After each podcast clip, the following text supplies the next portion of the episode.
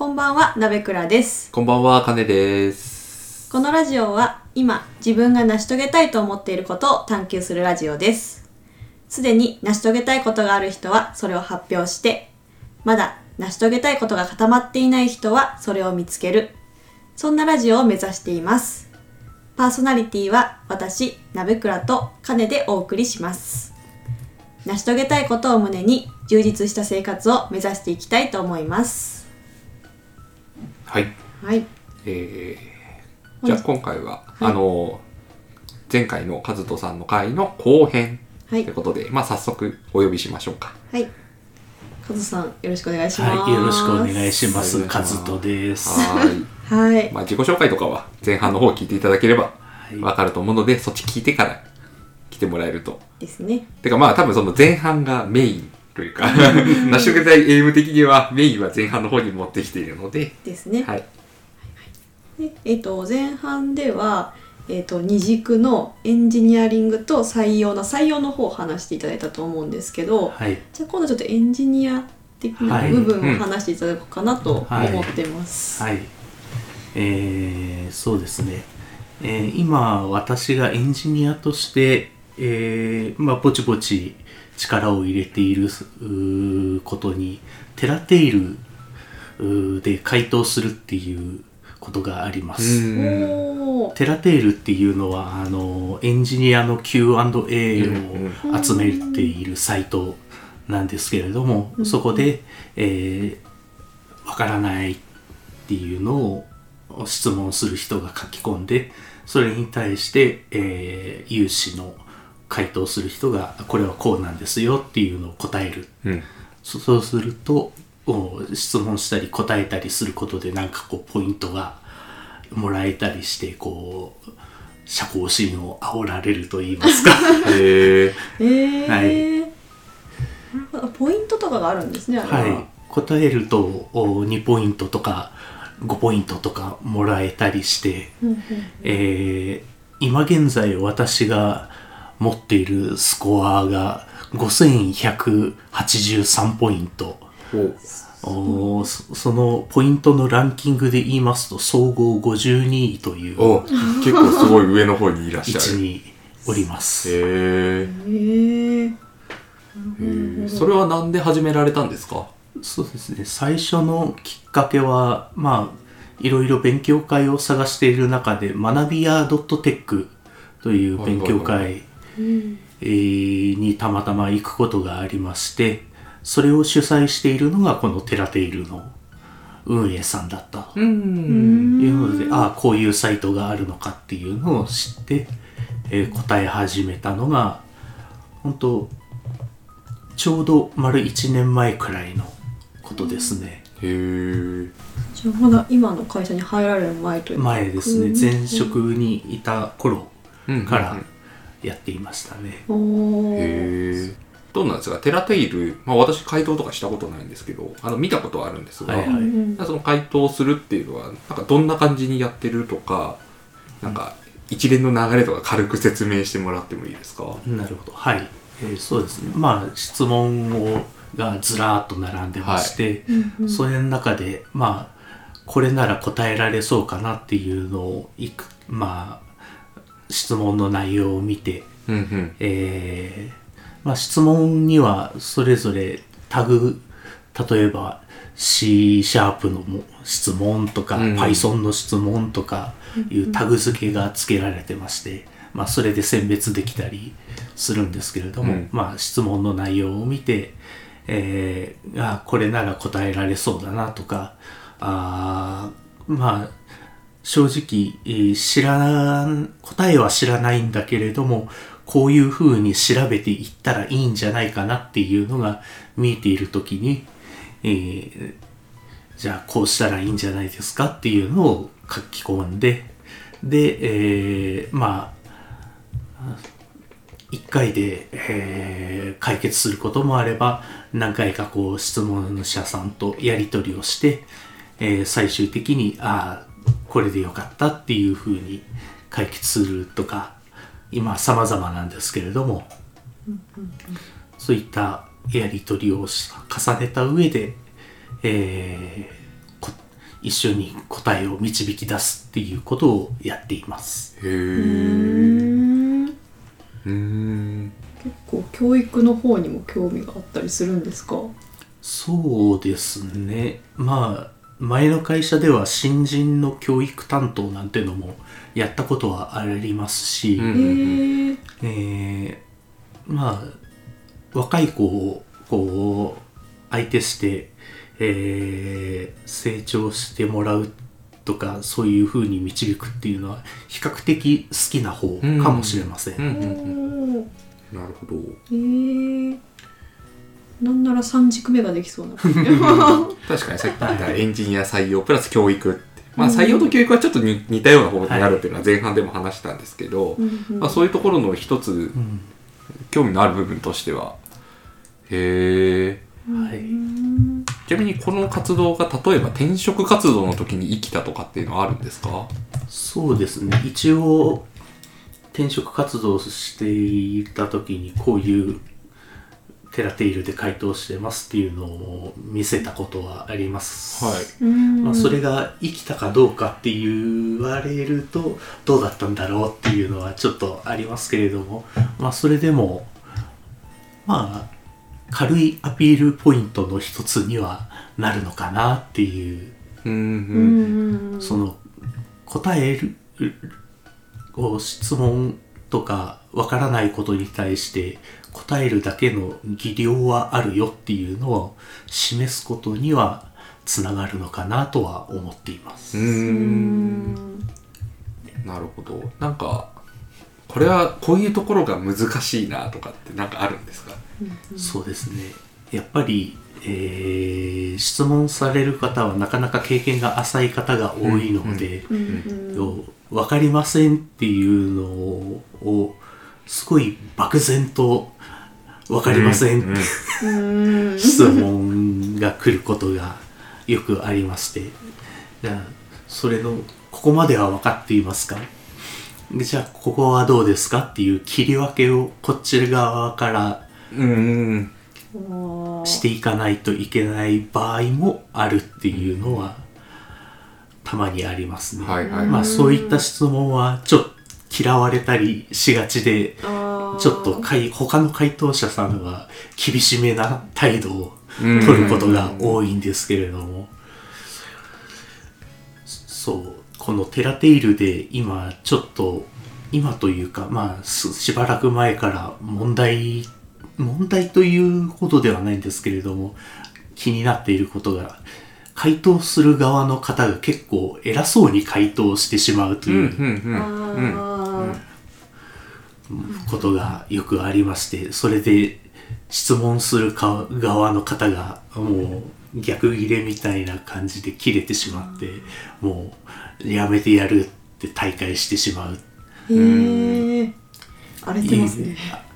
若干荒れ気味なところもあるんですけれども、まあ、その中で自分は気をつけているのは、そういうまあわからない誰もがみ昔はわからない人だったじゃないかっていう気持ちを忘れないようにしてなるべくこう同じ対等な人間としてここはこうどうですかっていううん。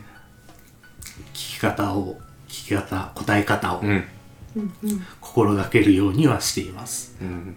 そういったところはちょっと他の回答者さんとはあー一線を画すかなっていう。う、うん。んそこが自分の売りなんじゃないかなっていうつもりではいます、確かに確かに。うん。それいいっすよね。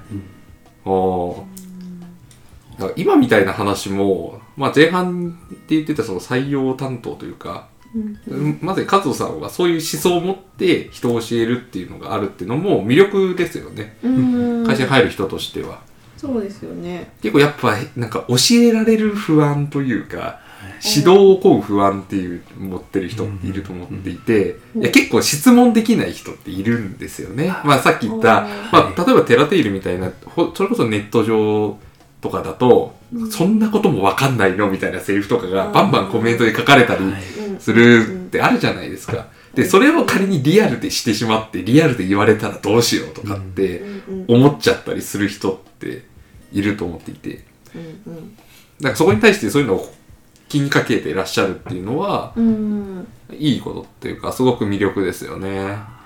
はいはい。うん。若い頃の失敗を積み重ねた結果です。昔はちょっと厳しかったとかですか？はい。ですかあの若者に対して怒鳴っちゃったりとかやらかしたことはありますよああ、い。やでも、うん、なんか、わか、わかると言っていいのかわかんないんですけど、なんかそんな感じの気持ちっていうのも、実は私も少し前まで持ってたことがあって、えー、そうなんですか？一応なんか最近は比較的こうね、多分わまあ、受け手の受け取り方によりますけど、だいぶ優しく、親切丁寧に物事を説明する方だと思ってるんですけど、ほう。昔は結構きつく言うタイプだったっていうのがあって、えーで、なんでそれ、そうなるのかなって思うと、一つは自分がそれをされてきたうん経験があった。ーはいずっとそういう厳しい言葉遣いで、あの、育てられてきたから、育て方がわからない。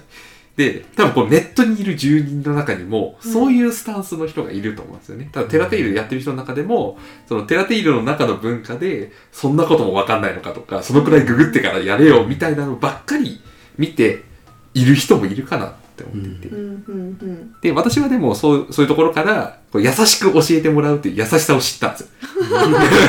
優しさを優しさを知りそっから教えてもらったんですねなるほど。優しく教えてもらうことが、やっぱその方がいいなって思って。で、あ、いいなって思ってなったんで、だからそういう人がいることってすごい大事なんですようんね。優しく教えてもらって、かつちゃんとこう最後まで導いてくれる人がいるっていうことが、すごいありがたいことだと思うんで、うん。いいっすね、いいっすね。教えてもらった人がまた優しくなりますもんね。そうそうそうそう優しく教えてもらったからこうだろうと。つながるんですよ。い。やーい。いインターネットはちょっとこう、厳しい人が、人が多い。厳しい人が多い。朝かり飛んできますもはい。んネットは。うん。まあ、必要なものではあるんですよね。別に全部が全員優しくなってもしょうがないというか甘くなっちゃうので、うんある程度厳しさは必要ですけど、でもやっぱり優しくしっかりと教えるっていうのが大事な心構えだとは思ってるので、うんうんうん、いいっすね。じゃあ、例えばその、回答をよくやられてる人として、まあ、とはいえ、まあ、優しくは教えるけど、ちょっとこういうところは直してほしいなとか、質問するときに、こういうところを押さえといて来てもらえると、回答しやすかったとかっていうのはなんかあるんですか？うんそうですね。やっぱり手順をしっかり残すっていうところですかね。大事っすよね。はい。こうやってああやってこれをやった結果あー自分の意図しないこういう結果になりました、うん。うん本当はこういう結果を意図していますう、。うんなぜこうならないのかうん。っていう聞き方が、はいはいはい。多分ベターだと思いますねそうっすね、そうっすね。けどなんかよくわからないけれどもこういう結果になりましたうん。以上。っていうような、質問の仕方をされる方も中にはいらっしゃいますし、あとはよくあるのがエラー文を読まない英語でなん。かずらーって書いてあるけどなん。かよくわからないけどエラーになりましたなん。でですかうん。っていうのはちょっとそこはあーもうちょっと努力が足りないんじゃないのっていう気持ちを抑えつつうー答えたりはしていますね。う。うんんそうですね。エラー文を読まない問題って難しいですよね。でもエラー文に書いてあるんですもんね。そうなんですよ。こんなエラーが出ましたって貼り付けたの見ると書いてあるなーっていうのは結構見るじゃないですか。はいはい。でも初めの頃とか結構パニックになるんですよねあれで。うん真っ赤な文字でバーンって出てきて「えー!」みたいな「なんでこうならないんだ。なんか怒ってる」と思って、うん。うん。そうそうっすよね。何回も怒られましたね。エラー文が書いてあるだろっつって。先輩に「えー!」みたいな。最初のうちはやっぱり英語そのものに対する嫌悪感というかうん。危機感っていうものも大きいんじゃないかなと思うんですけれども。うんうん。やっぱりエンジニアとして独り立ちするにはやっぱり英語はどうしても避けて通れないところなんじゃないかなっていうのは思いますね。うん。そうっすね。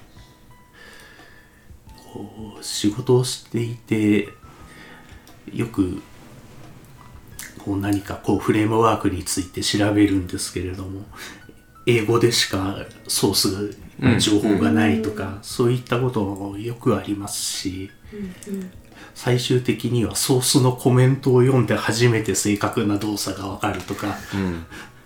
そういうのを考えると、はい、皆さん英語は頑張りましょうとしか 言えない感じですね。うん。いや大事だと思いますよ。そこに関してはあの逃げてもしょうがないので。はい頑張りましょうっていうのは。はいはいはい。うんなるほど。まあなのでテラテイルでもし質問する方は、まあ、エラ文が出た時は一応エラ文読んで まあ英語すぐ読めないにしてもちょっと Google 翻訳を頼りながらとか、あーですね。っていうのをやってから質問した方がきっと丁寧な回答がもらえるでしょうと。うん。いうのは思いますよね。そうですね。うん。なるほど。まあ、ということで、テラテイルでいろいろ回答されてると。はい。うん。だからなんかあれですよね、なんか一つの、まあその自分のスキルの見せ方として、テラテイルの回答っていうのもやってもいいんじゃないかなってうん。思ったんで、なんかこう、なんでしょう、ポートフォリオじゃないですけど、なんか実績作りたいなっていう一つの形として、うん。テラテイルの回答っていうのもはい。全然ありだと思うので、うん。腕に覚えのある方は。どうなんですか？腕に覚えがないとやっぱり厳しいですかね？回答するって。そうですね。そこまでではないことが多いかな。まあ、さっき言ったみたいに、その質問者は多分本当に初心者の方が多いと思うので、はい本当初歩的なことでつまずいているこ。とがあるので、まあ、そこに対して、うん。まあ多分、エンジニアとして、ただ、例えば2年3年くらい経験されたうん、方で、えー、あっても、おそらく回答は全然可能だと思います。うん。もう本当に例えば一3年目の先輩が1年目の後輩に教えるなんてことはもうざらにあることじゃないですか。うん。だからそういう感覚で、えー回答するっていうのは全然できると思っています。うん人に教えるとまた自分もちょっと覚え出したりとか、しっかり見直したりしますもんね。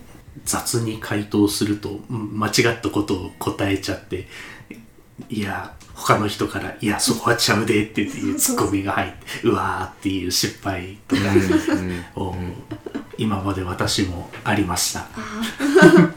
他の人もはい、入ってくるというか、はい会話にできるんですね。なのでこう裏を取るというかこれで間違いないよなって調べ直してああこうだったんだっていう発見があったりとかっていうのもありますね。うん、人に教えるって本当それありますよね。はいうんうんはい、なのでそういう活動も一つやってみるのはいいんじゃないかなっていうふうに思いましたね。うんはい。あで、先ほどちょっとその、まあ、ある程度や、なんでしょう。うん、まあ、プロというか、その、スキルがあった方がテラテールいいですよっていうのがあったんですけど、カズトさんって、はいどんな言語をどのくらい使えてるとかっていうのはあるんですか？あーなんか、確かに。いまいちそこら辺が前半では出てこなかったんで、そうですね。まあ私はあーまあ長いこと組み込み系で働いてたっていうのがはい、ありますので、うんうんお一番よく使っていた言語は C 言語とか C++ とか。っていうあたりのコンパイル言語があー馴染みが深いですね。はい。その中でもまああー小ネタといいますかあー身についたあーやり方が C 言語でオブジェクト指向を書くっていう。うん、これ前軽く聞いたんですけど、何を言ってんだろうね。何を言っているんだろうっていう捉え方をされる方が、まあ、お一般的な反応だと思うんですけど C 言語って、えーオブジェクト指向言語ではないですよね、手続き型プログラミング言語、まあちょっと今の話もちょっと難しいっていうか分かんない人もいると思うんですよね、多分。であの、そう、C 言語は手続き型言語で、まあオブジェクト指向型の言語ではないっていうところ、まあ、分かんない人はググってください。さっきのテラテイルのような 冷たい。ググってもわからない可能性ありますけどね。うんあちなみに、えっ、と、私はその手続き型言語とかオブジェクト型言語っていう分かるんですけども、鍋倉さんそこは分かります？わかんないです。ですよね。うん。オブジェクト思考はそのなんていうんですか？比較的聞くんですけど、はい。そもそもそれがどう違うのかとか全然わからないので、そうですね。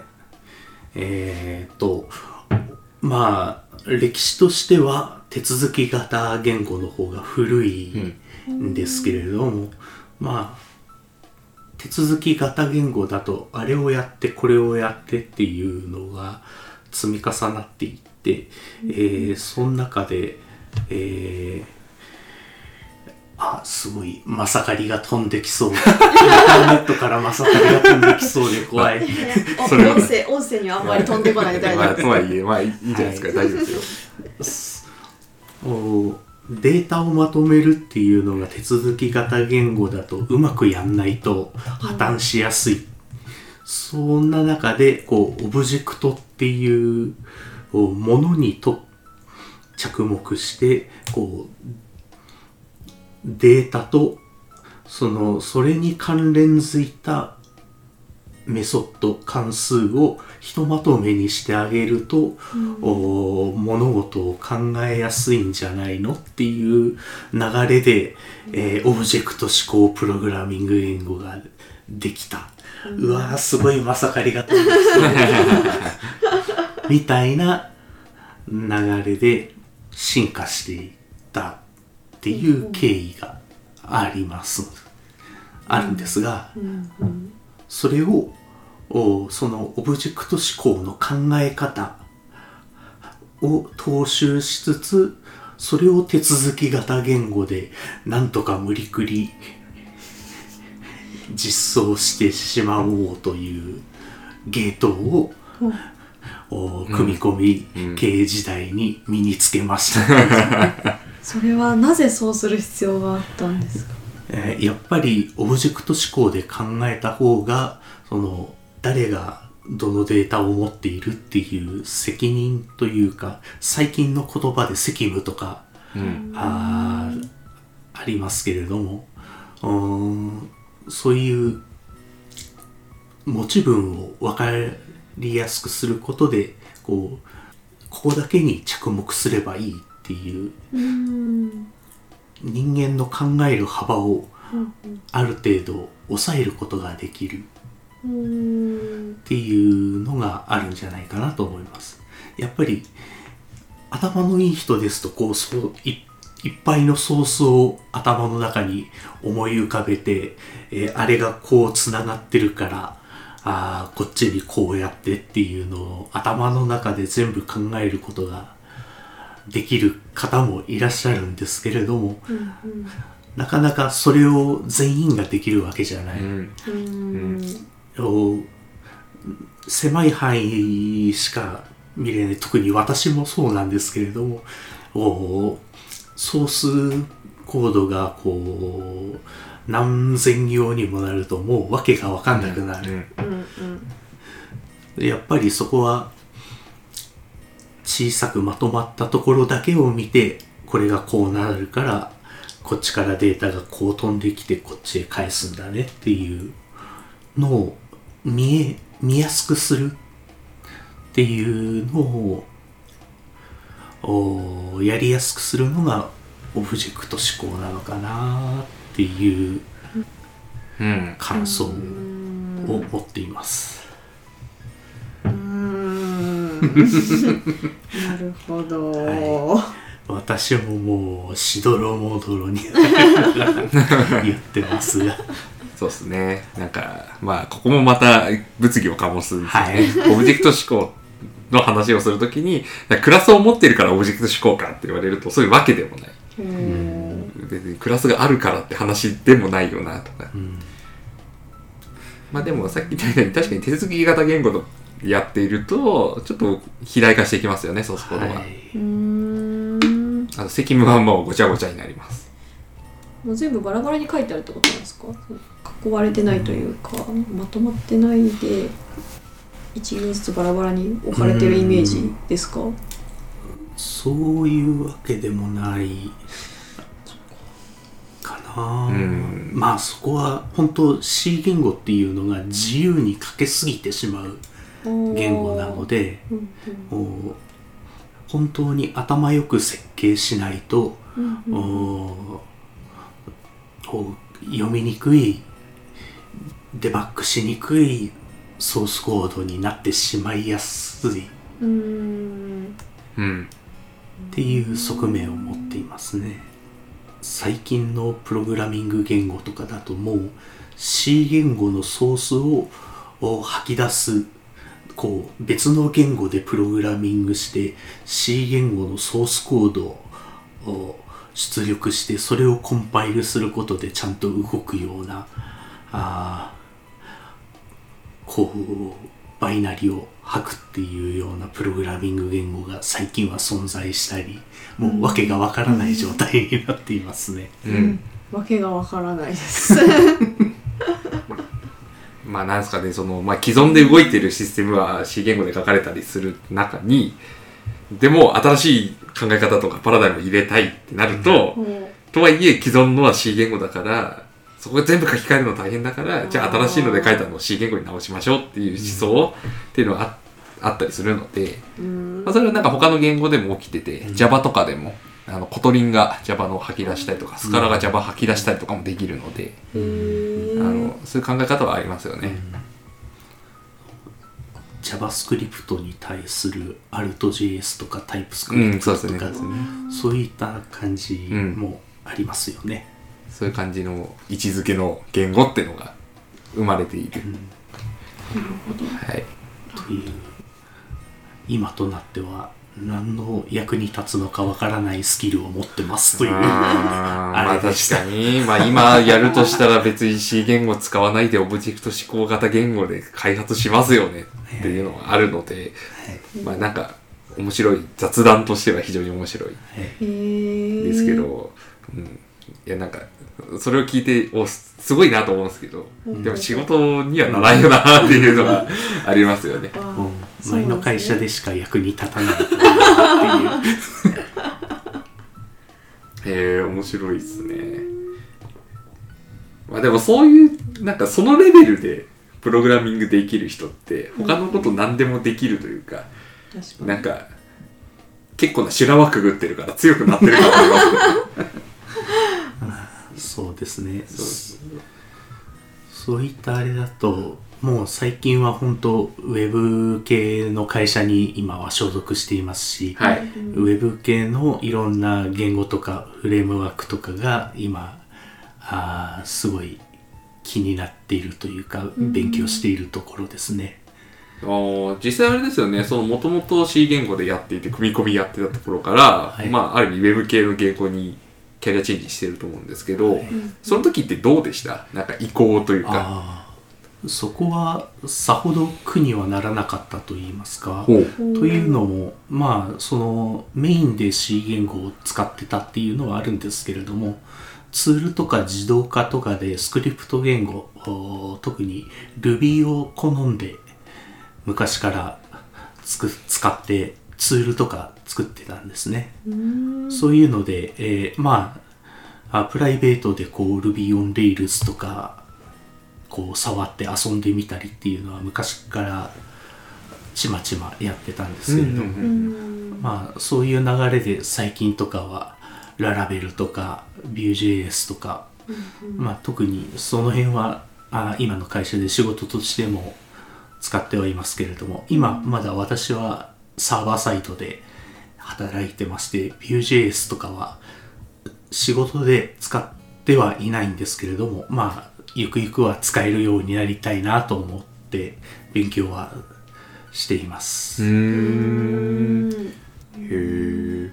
結構その組み込み系というか、なんか大きな差があると私は思ってたんですよ。まあでもやっぱ Ruby をやってたのが強いですかね。うん C 言語だけじゃなくて Ruby やってたからこそ一応 Web 系言語がいけた。ううんんそんなに違うもんなんですか？C 言語とかとあのウェブ系と言われる、うん。だから組み込み系と Web 系で多分概念が全然違うんうんううん。ところかなと思って。そうですへね多分データに直に触りにいけるのが組み込み系で、えーそうそこを破綻させてしまいがちというか人間の手でこううまく管理してあげないといけない世界なんですけれども、スクリプト言語だとメモリーをどんだけ確保するとかいつ解放するかとか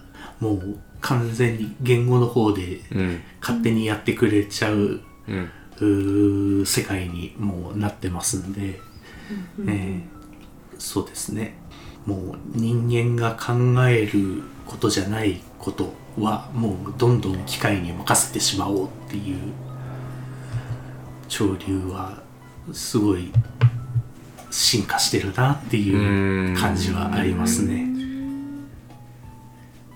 いやでもやっぱあれですよね、その C 言語やってきたからこそ見えてる世界観だと思ってきて、うん。今、こう、エンジニアになる人で、初めからあのフレームワーク使ったりとかっていう人って、そこ見えないですよね、うん。きっと。うん。メモリってなんだろうみたいな。うん。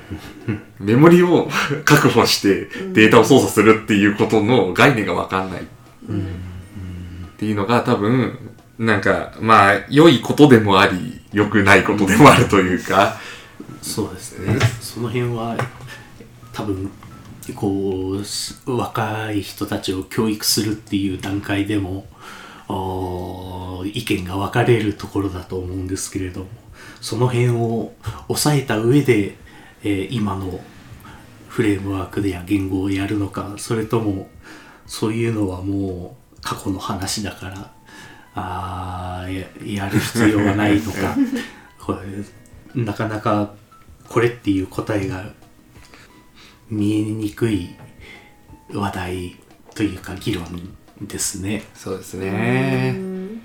うーん。いや、私は、なんかまあ、そこまでコアまでいかないまでも、ある程度は知っておいた方がいい派であって、うん。まあ、フフレーム、ウェブ系のフレルフレームワークでいうと、この OR マッパーは、ちょっと悪か、悪っていうか、OR マッパーしか知らない人は良くないなっていうのはずっと思っている。うんっていうのがあって、やっぱり MySQL って動いなり、データベースって動いている SQL の挙動というか、SQL のが想像できないと効率のいいプログラムは組めないかなって思っちゃってる派なんで、うんなんかそこら辺は抑えてほしいなって気持ちはありますよね。そうですね。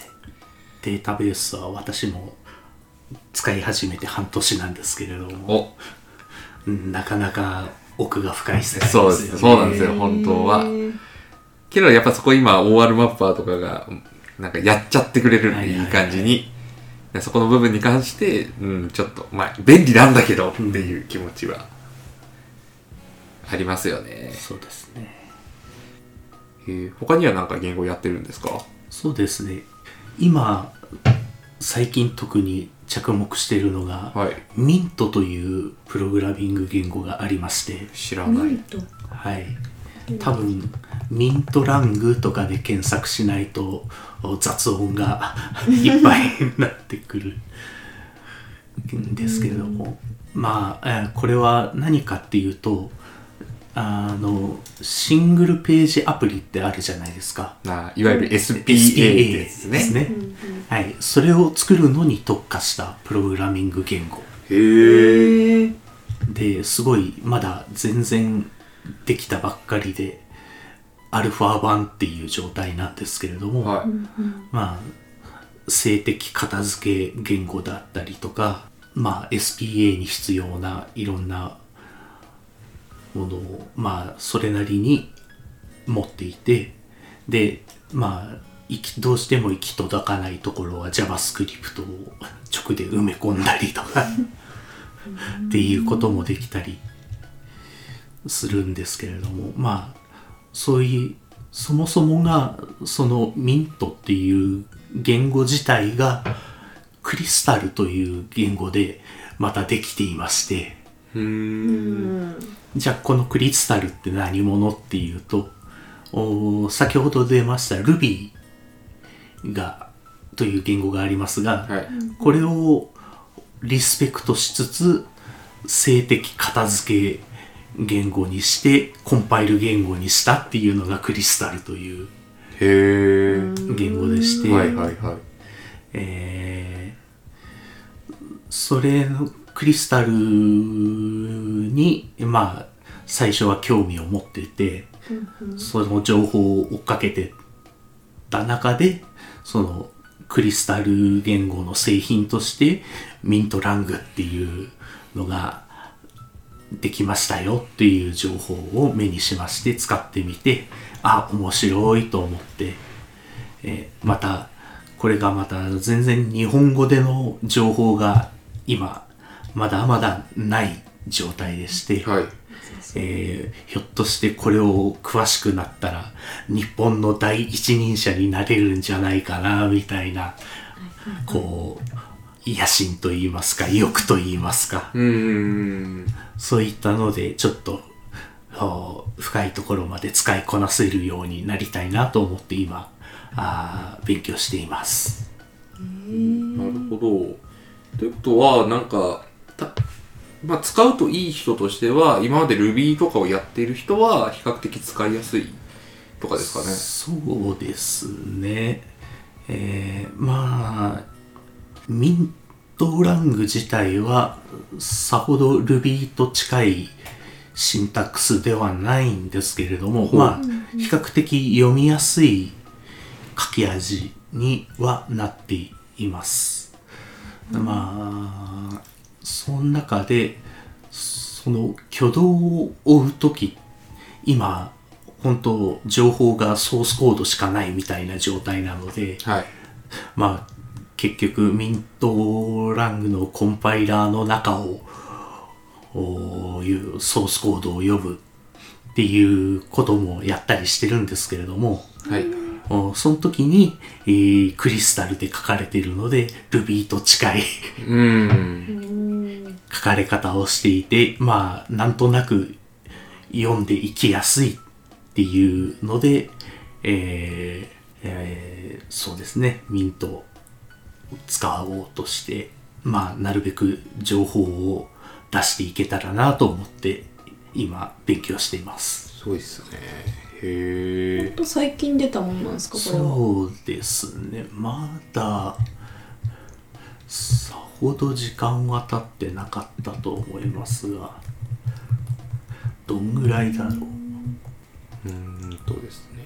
2018年ですかねもう一番最初の0.0.1というのがリリースされたのがあー2018年のメイだから5月かうーん。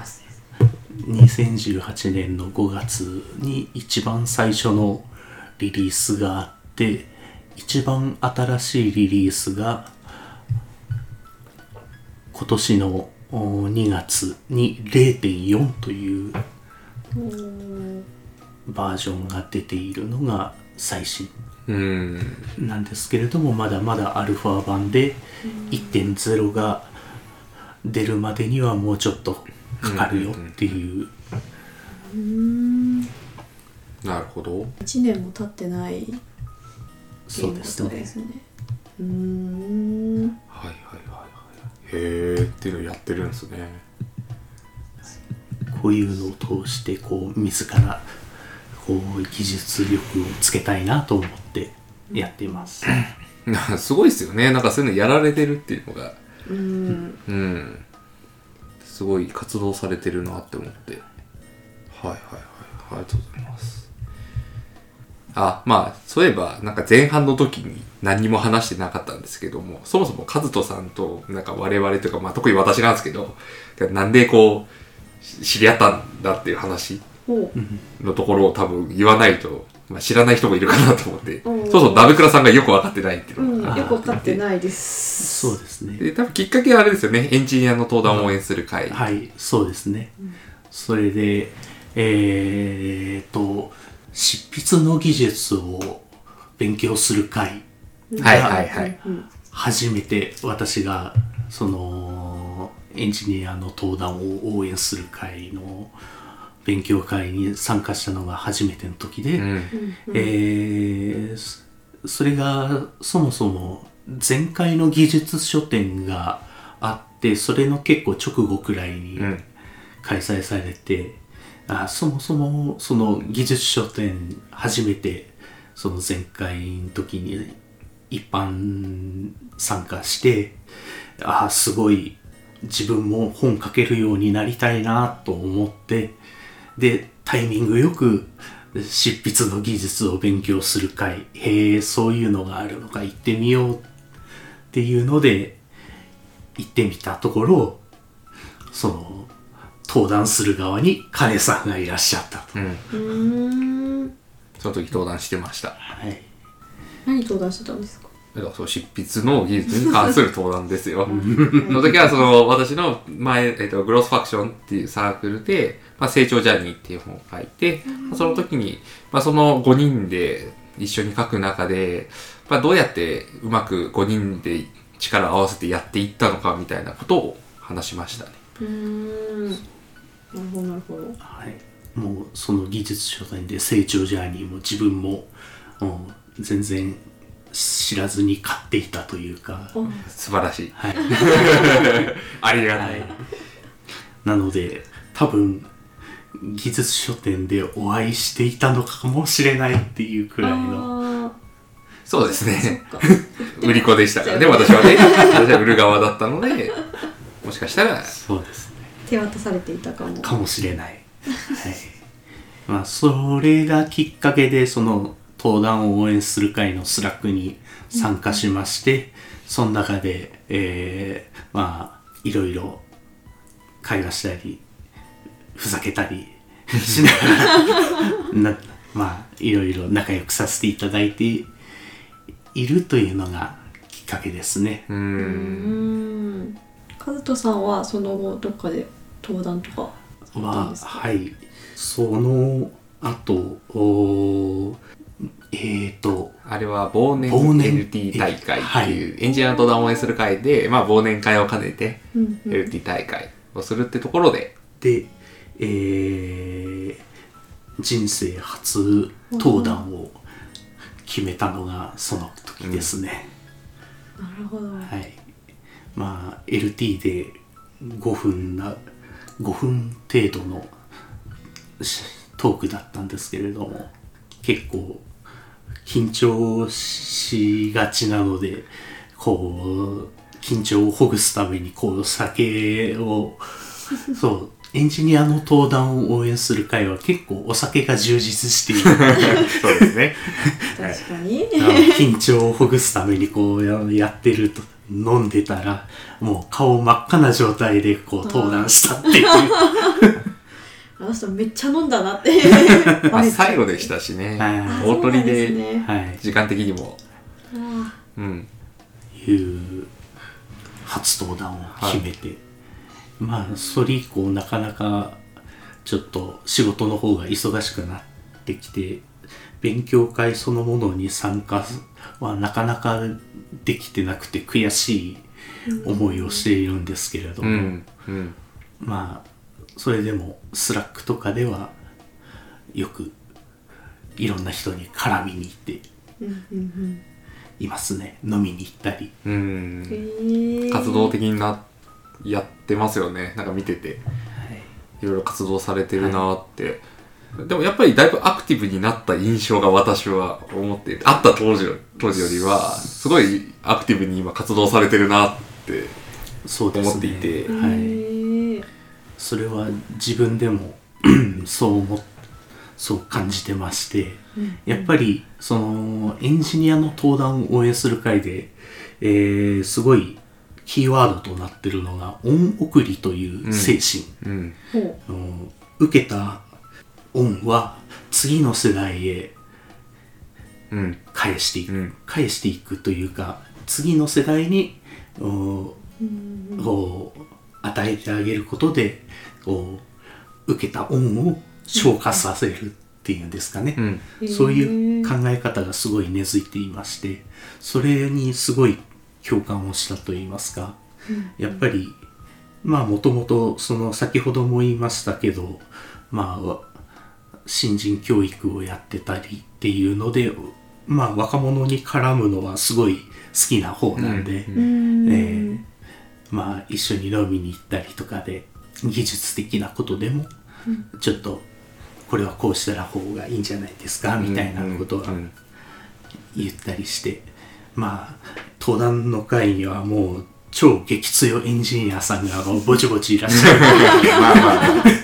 まあ自分の出る幕じゃなかなかないっていうのはあるんですけれども、あそういうのでやっぱり恩を返していけたらなっていうのでそういうのの一環としてなるべくこうこう絡んでいってこう会を盛り上げていけたらなっていうつもりでやってます。ありがたいっすよね。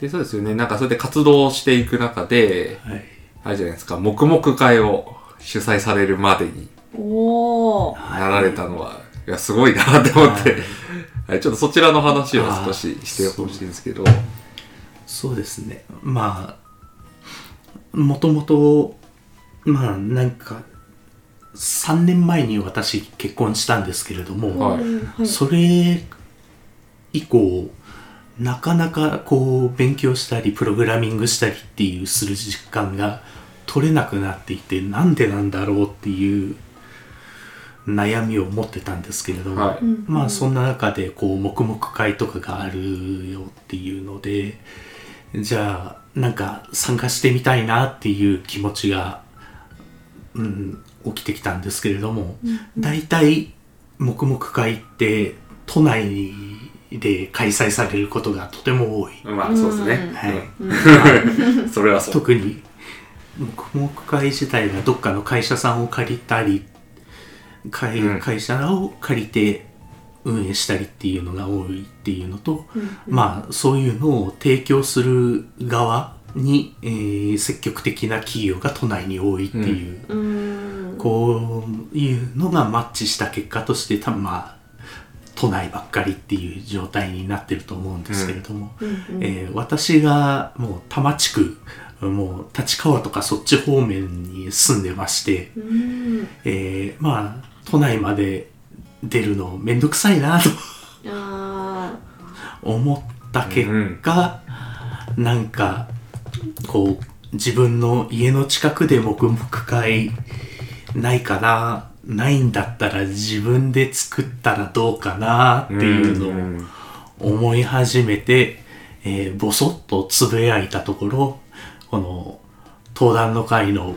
ボスであるところの有明さんにドーンと背中を押されまして 多摩地区で黙々会を開催しようとしてる方がいらっしゃいますよかリツイートされましてあ。やばい。うわあもう引っ込みがつかなくなったどうしようってうろたえてるうちにじゃああのとある方がコワーキングスペースでえそういうのにお場所を提供したいって言ってる方がいらっしゃいますよっていう情報を、こう人づてにいただきまして、でつない。でいただいて会場を運営してるコワーキングスペースを運営してる方に相談させていただいてで実際そこで、えー開催するっていうのをおちょうど先月第1回を無事、えー開催することができました。いいっすね、いいっすね。ちなみに、えー4月は4月20日土曜日を予定しています。はい。えーお暇のある、そして、えー都内まで出るのが面倒な方は、ぜひいらっしゃってみてください。多摩地区の近くに住んでる方は、ぜひですね。多摩地区に住んでなくてもわざわざ来ていただけるのも大歓迎 いやいいっすよね、そういうの。プチ旅行みたいな感じで。えー、なんか前回の様子とかどんな感じだったんですか？そうですね。え結構、やっぱりこう、エンジニアの登壇を応援する会がご縁で開かせていただいたので、その会のメンバーの方が、あー3、4人、えー来ていただいたんですけれども、中でも、中でもじゃない、えー完全にもうコンパスで募集したんですけれども、はい。コンパスを見て初めて参加す、全然今まで縁のなかった方が、あーもう、4人くらい参加していただいて。本当にこれはありがたい結果にうん。なったなという、本当感謝しかないですね。いいですうね。ん。いやでもニーズがあったってことですもんね。そうですね。うん。やっぱりなんか休みの日とかにわざわざ都内に出るのは大変だって思ってる人うんいると思うので、そうですね、そこは確かにいいですねう。ん。地域に根ざした。はい。黙々会を目指しています。はいうん。はい。まあ、月1回程度の頻度で、うん。今後も長く続けていけたらいいなと思っています。うん。う。うんうん。ん。まあ、黙々会、まあ特にあれですよね、なんか縛りとかも特になく、そうですね。どんな技術でも。はい。技術じゃなくてもなんなら執筆とか、そうですね。スライド作ったりとかでも何でもいい感じ。何でもいい。完全ノンジャンルを標榜していますのああ、で、うん、ただ、こう、技術書を読みに来るだけでも構いません。ああ、いいんですあね。いいっすよね、いいっすよね。ああ、そういえば、黙々会、鍋倉さんって黙々会って行かれたことありますか？あありますよ。どうです？黙々会自体がどうなのかって。うーん。うんなんか自分にとって黙々会とはどんな感じの場所？いや私黙々会実は1回しか行ったことなくて、はいその時があんまりなんかフロントエンドっていうかウェブ系みたいな方がいらっしゃらなくて、はいうんなんかちょっと間違いだったかなと思っちゃったんですけどまあでもみんなが集まってそれぞれやりたいことを時間縛ってやってるっていうのは作業に没頭できるんでいいなと思いました。そうですね。ジャンルを何か限定してやると、それに詳しい人がいたりして、それに対してこう、し質問したりうん答えたりっていうので、えーこう、すお互いにこう成長できるっていう側面もあって、ジャンルを縛るというのは、それはそれでありなのかなとも思っています。だけど、まあ今回私の場合はもう完全に地域特化っていううん。ところを打ち出していったんで、あジャンルを縛るとお逆に人が来なくなるかなと思って、そうノンジャンルねにしたんですけれども、うん。そうっすね。だから、なんか、黙々会に行くときも目的を持っていくといいなと思っていて、まあさっき言ったみたいに、ウェブ系のフロントのこと聞きたいなって思ったら、そういうところを開催してるのに行くとか、うん。逆に、例えば執筆とか本書きたいっていう人は、その執筆黙々会みたいなのもあって、で、そこにいる人はみんなその、なんか同人誌書いたりとかっていう人ばかりの黙々会とかも。へー。例えば技術書店用のっていうか技術書店黙々会みたいなのも開かれたりするのでそういうとこに行ったらそうサークルさんがいっぱいいるとかっていうのもあったりする。一方で本当にノンジャンルでうんう。んあの黙々会っていうところだと本当になんかいろんな人と触れ合えるっていうのがあって例うんえばバックエンドの人もいればフロントもいるしっていうのがあるのでなんか世界が広がりますよね。それはそれで。そうですそういう交流もやっていけたらいいですようね。ん、いいっすよね。うん。はい、まあ私も黙々会たまに行くんですけど、ん。でもやっぱりなんか誰かとやってる感じがいいとか、うんあとやっぱ時間区切ってやるので集中できるっていうのもあって、やっぱ一人だとサボってしまうとかうんあるので、はい。まあでも私あれですね、黙々会で別にプログラミングとかやらずに本書いたり、スライド作ったりばっかり。その黙々会終わった後とかに交流会とかあったりするんですはかはい。おえー第1回の時も、はい。まあ、ちょうど、まあ、場所が国立なんですけれども、はい。まあ、国立の飲み屋さんでわお終わった後あお疲れ様でしたってまあ飲みに行ったりしましたね。そういうのねそういうの好きです。そうですよね。なんかそういう交流も一緒にできるっていうのがはい、うん。いいですよねまあある意味地域に根ざしているからこうやりやすいのかもしれないですよね。家が近いとかうん。あるの。で飲んで帰ってもそんなに大変じゃないそうですね。結構都内でやっちゃうと遠くに住んでる人は遅くまで入れないとか、うーん。でなかなかその懇親会的なところまで行けないっていう話がよくあるので、うん。地域に根ざしてるメリットはそこにあるなと。うん。うーん。確かに確かに。いいですね。っていうのを運営されてるすごいですよね。運営するっていうのはすごいなって思います。いろいろ大変だと思うんですうけど。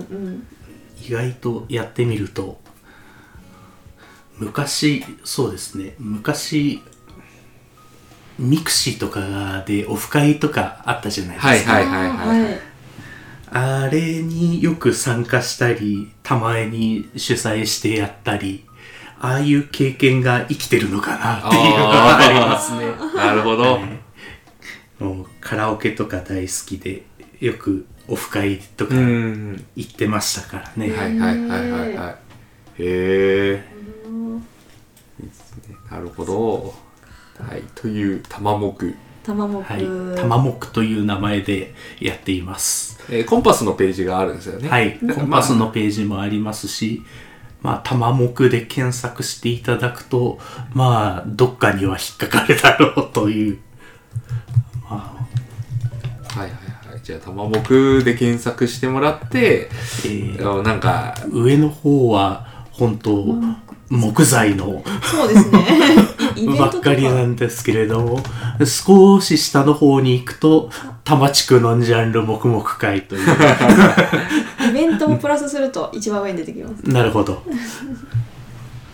へえ、はい。うんうん。まあ、なので、まあ、あと、ラジオの方にもリンク貼っとくので、はい。あの、そこからアクセスしてもらって興味のある方は、まあ、コンパスの、あれですかね、なんか、グループになっとくとか、はいあとは、まあ、ツイッターとかフォローしとくと情報が。そうですね、ツイッターアカウントもありますので、すごい。フォローお願いします。はい。はい。でまあ、興味のある方、まあ、特に多摩地区の方。ね。多摩地区の多摩地区でなくても。まあ、でも遠いっすね。逆に。そう逆に、国立とかの方が遠いなって思っちゃう。ここら辺なんですね、多摩。え、多摩市ですか？多摩地じゃなくて多摩地区です。多摩地区、あ、でも多摩地区だ。え、こっちですよね。ここですよね。うん、そうですね。まあちょっと多摩もう広いからちょっとあれですよね。すね。まあえっと一応会場はさっき言ったみたいに国立の会場になるんですか？はい。あ、そうなんですねな。ので国立の近くの 方は行きやすい場所ですよと。うんうんうん。はい。うーん。うんうんはい。じゃあそこに、まあ行って黙々一緒にして、まあ一緒にその後交流してっていう。うんまあ、普通に楽しいと思うので、ぜひ参加してもらえればと思います。はいよろ。しくお願いします。じゃあ後編もこんな感じでよろしいでしょうか、もうだいぶいい感じにいろいろ話していただいたので はいじゃあ締めましょうかはい。成し遂げたいエイムではゲストをお待ちしております。成し遂げたいことを探したい。成し遂げたいことを宣言したい。我々と一緒にあなたの成し遂げたいこと探しをしませんか？ゲストに出てみたいという方は、かねかなべくらまで連絡をください。かねのツイッターは、アットマーク、higume。なべくらのツイッターは、アットマーク、nabe、アンダーバー、kurage です。皆さんのご意見ご感想をお待ちしております。はいお待ちしておりおます待ちしております。はい、えー、前編後編と渡って、うん。まあ、なんやかんやたくさん語っていただいたんですけど、ね まあ、通してあの合わせて感想とかをちょっと聞きたいんですけどねどうでした？いやー、楽しかったですね。意あー外と。よかった最初はもう、どんだけ喋れるんだろうと思って緊張してたんですけれども、まあ、貴重な体験をさせていただきまして、ありがとうございました。なんか、ほんと毎回思うんですけど、その、やっぱ、話せるって言うじゃないですか。なんなんでしょう、その、最初は話せないと思っていたけど、ん話してみたらできたっていうふうに皆さんおっしゃるっていう、この感じ、何なんだろう 結局2時間とか喋ってますそうもんなんですよね。ね。なんか、皆さんそう言われるので、うんまあ、少なくともこのポッドキャスト、まあ、特に、あの、こう成し遂げたいエイムとかに関しては、話すことなんてないかもって思ってるのは、多分出ない理由にはならない。あ出ない理由を一つ潰すっていうね。いや、出ないんですかって言われた時に、いや、話すことないからはもう理由にならないっていうのがもう過去のデータから 実証されたなって思っていて。うん確かに。そうなんですよ。なので、ぜひですね、まあ積極的にいろいろ出ていただければと思いながら、はい。うんあーいや、でも楽しんでもらえたっていうのはすごく良かったので、本当に良かったです。はい。で、まあ、一応簡単に宣伝を振り返ると、一つは、えっ、と、前編で話していた、まあ、あの、会社の方ではい。採用活動ということで、あの、興味のある方は。はい。まあ、前編の方聞いていただいて、あ、あの会社面白そうだなとか、まあ、ちょっと、カズオさんと飲みに行きたいな、みたいなことがあったら、まあ、ツイッターなり、まあ、なんなりで連絡を取って、少し話を聞いてみて、で、もし、まあ、いいなって思ったら、ちょっと受けてみるとか、いいと思いますね。むしろ飲みに行きましょう。もちろんそっちがメインみたいな。普通に飲みに行っちゃう。仲良くなっちゃう。まあでもそうですね、あの、今日、今回のその後編の話を聞いていただいて分かる通り、エンジニアとしてもすごいなんか経験すごい積まれている方なので、ではこれから駆け出しのエンジニアの方とかは、ちょっとそういう、今後エンジニアとしてどうなっていきたいかの相談とかも、うん多分、親身になって乗ってくれると思うので、そうですね。ぜひ一緒に話をしてもらえればと思います。お力になれれば。はい。で、まあなんか直接、なんか DM するのはちょっとって思う方は、それと玉目があって、ですね。黙々会に行けば実際会うこともできるので、はい。まあそういうところから入って、うんなんかこう、会ってみて、で、まあなんだったらその玉目の時にちょっと会社の話とかもうん。聞いたりとかもできると思うので、はい。なんかそういう意味でも、なんかそういう黙々会とかに参加してみるとか、してもらえればいいと思います。よろしくお願いします。はい。はい。では、まあ、前編後編と、まあ、しっかり話していただいて、はい。まあ、視聴者の方も結構、重たいというか、俺がっつり聞いたな、みたいになってると思いますが、はい。いや、非常に楽しかったです。楽しかったはいです。ありがとうございます。ということで、聞いていただきありがとうございましたあ。りがとうございました。